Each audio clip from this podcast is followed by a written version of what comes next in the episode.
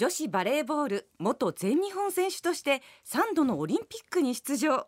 その後はタレント俳優としても活躍するスポーツキャスターの大林素子さんがお客様です。大林さんおはようございます。おはようございます。よろしくお願いいたします。元気いっぱいの大林さんでございますが、え今日は東京のスタジオからリモートでのご出演ということですけれどもね。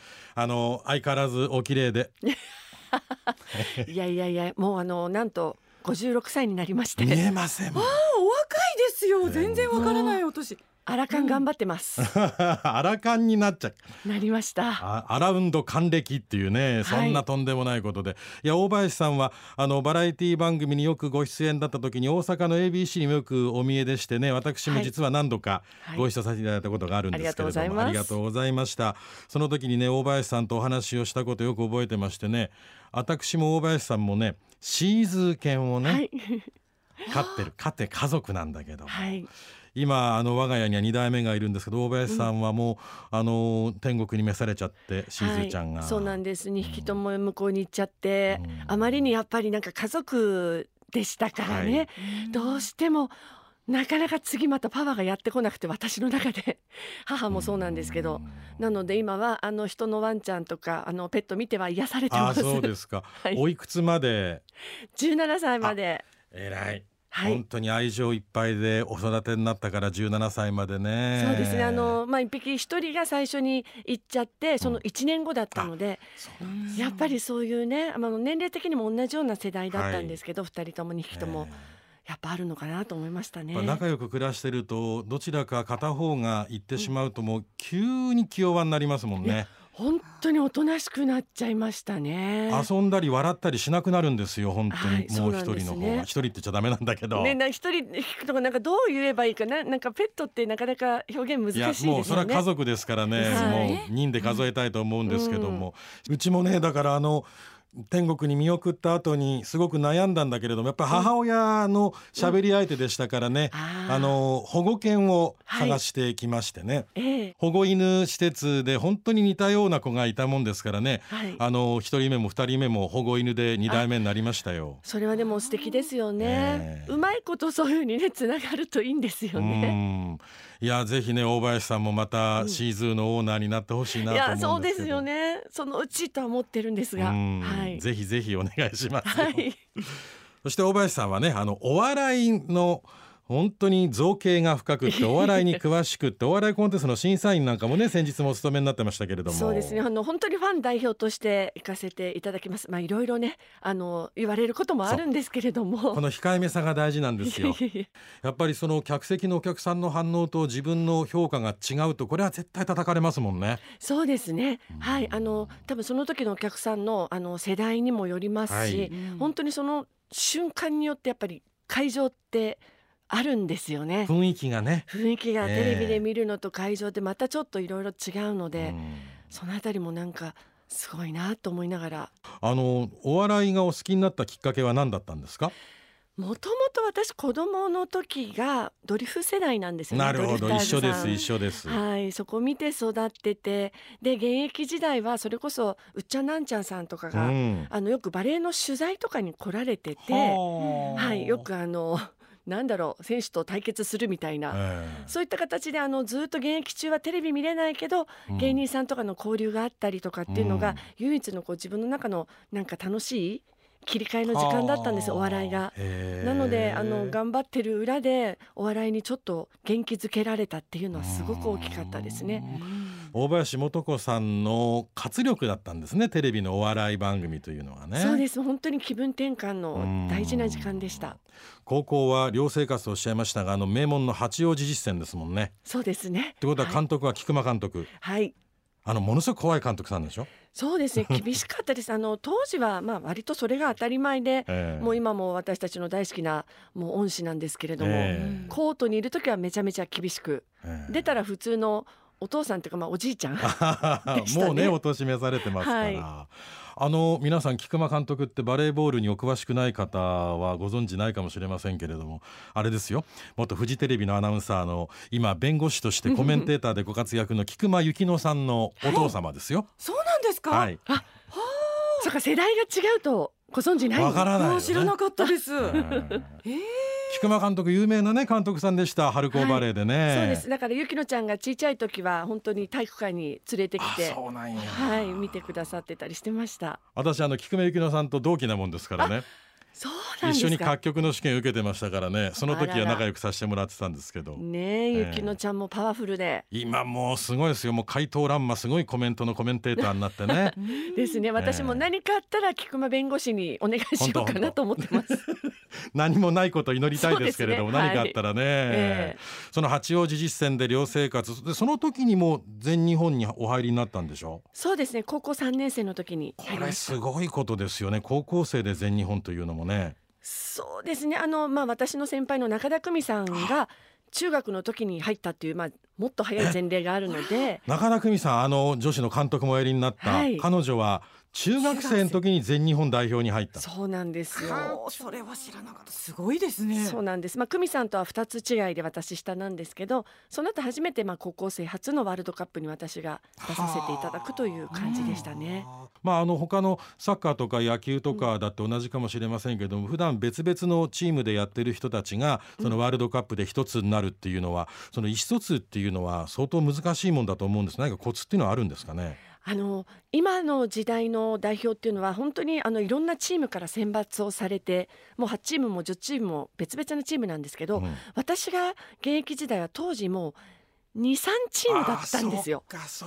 でほぼほぼ私の所属してた日立の先輩ながるほど。8人ぐらい入ってたので、はいはいはい、割とそういう意味ではこう一つのチーム感はすごくあって、ええ。一年中日本代表チームの時期と、うん。その冬は国内のリーグってなるほど。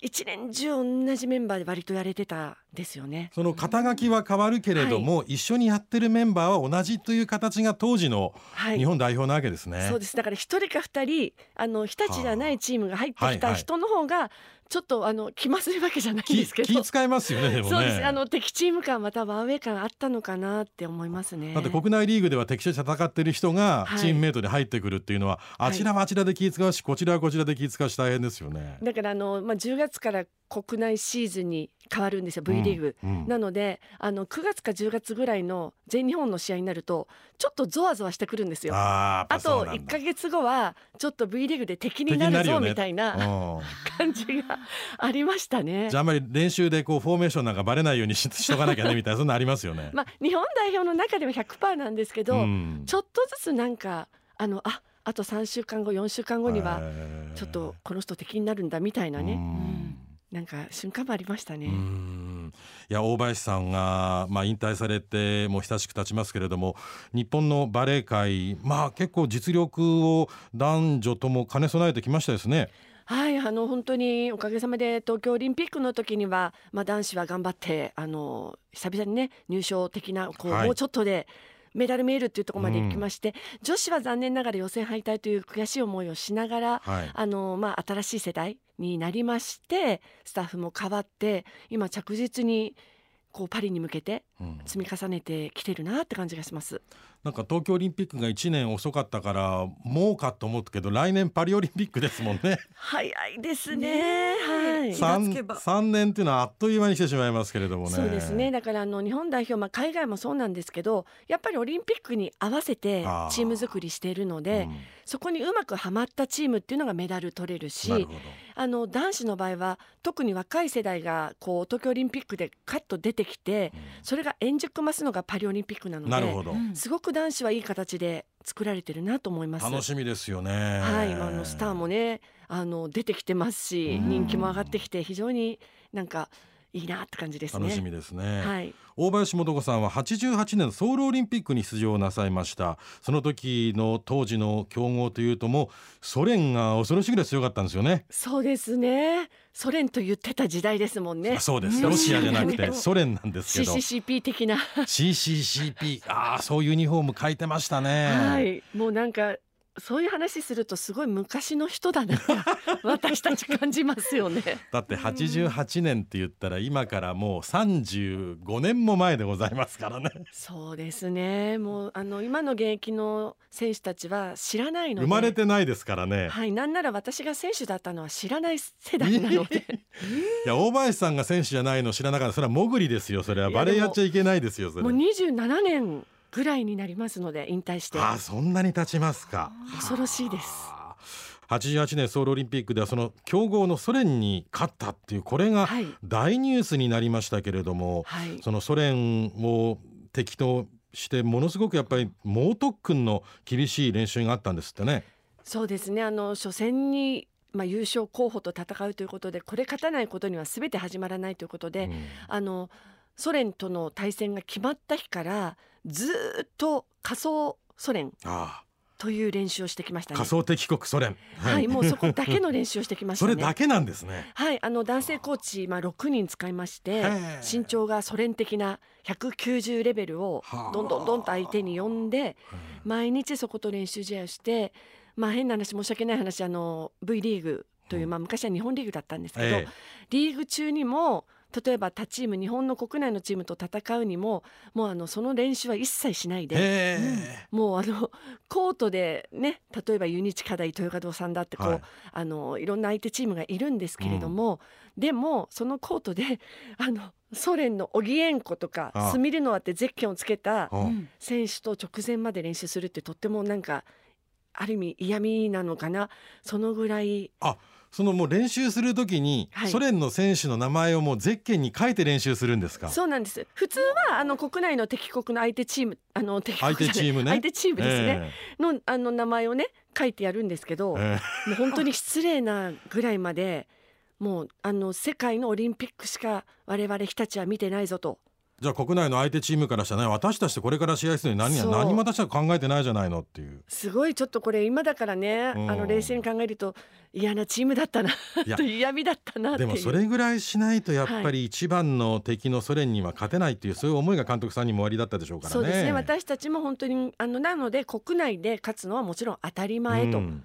いう感じでしたね。うん。はい。勝った時はどうでしたか？どんな思いでしたか？いやーもう本当に嬉しかったです。途中あのフルセットになってしまってもうダメかという瞬間から大逆転だったので。フルセットからの大逆転。そうなんですよ。でもう一度はあの先行されてもう多分苦しいっていうところでタイムアウトを取って監督の山田茂雄監督が、はい。お前たちあの時の苦しかったことを思い出すよという一言があったんですけど、うん。それでなんかスイッチがきっと変わったようなはあ。私たち練習してきたもんいろんな思いをしてそして1日8時間も10時間もうん。時にはコートにお布団引いて寝たこともありました。コートで寝たんですか、そうなんですよ。もうあの男子チームと練習試合で勝てなくてあ勝つまでコートから出るな的な感じで。山田監督がおっしゃって、はい。はあ。で私たちもそりゃそうだ。ね勝つまでねもう私たちはもうコートから出ない、うんまあ、お風呂とか食事とかお手洗いとかそこそれはは食事お手洗いいかんとねお風呂もね。でもええ体育館の中に全部その施設があるのえでー出ないでコートの中の自分のあのポジションがあるんですけどええ6うんう人ん。6人だけそのポジションに沿った形でお布団を引きまして。ええそこでそこ寝ました。までやってましたか。はい。ポジション通りに布団敷いて寝る、私はコートネットをあの目の前にするとうん。右側がポジションなんですけど、えうん。そこにちょっと斜めにお布団引きまし斜て。隣には中田久美さんがトス上げるのでええ。お布団引いてみたいな。中田久美さんが寝て。はい。いやもう滑稽ですね今から考えたら。いやでもやっぱりある意味悔しさそうとか。もうたった一晩でもやっぱ早く部屋に帰りたいみたいな思いがねうん。あって、うん。翌日の練習でうんもう勝ちまして、ああなるほど、はい、ちゃんと部屋に戻ることができました。もうあの今の時代にはね似つかわしくないのかもしれませんけど血と汗と涙っていうねはい、こういうこう昔ながらの言葉っていうのがなんかねそんな時代じゃないかもしれないけどそういうところからやっぱり強さあるいは絆っていうのが生まれてくるのは間違いなくあるような気がするんですけどね。そうですね。あの時代とともにこう考え方とか練習も変わってきたので、まあ、今ではなかなか通用することではないんですけれども、やっぱり当時というのはまだまだその例えば ID 的なそういったバレエとか何が有利なのかとか有効的なのっていうのがまだまだ改築増築増築じゃないななんだろう。開拓っていうのかな、うん。なんかいろいろされてなかったのでそのデータ的なバレエというのが当時はまだね。そうですね、ええですからそういったもう気持ちでみんなで作り上げていくっていうのが一番わかりやすくあのチームがまとまるやり方だったような気がしますね。でもそれを乗り越えてね今もうアラカンとおっしゃっていただきましたけれども、人生の大ベテランになってやっぱりいい時代でしたでしょ？その経験というのが今から考えたらい。や本当にそうですね。あのよく生まれ変わるならとか、うんどうします？って言われるんですけど、うん。私はあのまあ身長が同じ人間に生まれ変わったら、ええ。絶対同じ人生やり直したいです。バレーボール選手になりたい。もう一回やって、うん。勝ってやるみたいなねところはあるんですけど、うーん。そういうとこありますね。オ。リンピックでメダル今度は取ってやるとかね、うん。そういう思いが。はい。いやそれってすごく素敵なことだと思いますね。人生振り返ってみた時にね、うんあの大林素子さんのお話を伺ってると本当にあのお話にのめり込んでしまいます。あの、はい。もっともっと伺いたいと思います。あのお時間が今日は来ましたんでまた来週もはい。ご登場いただきますんでよろしくお願いします、はいお願いします。大林素子さんでした。ありがとうございました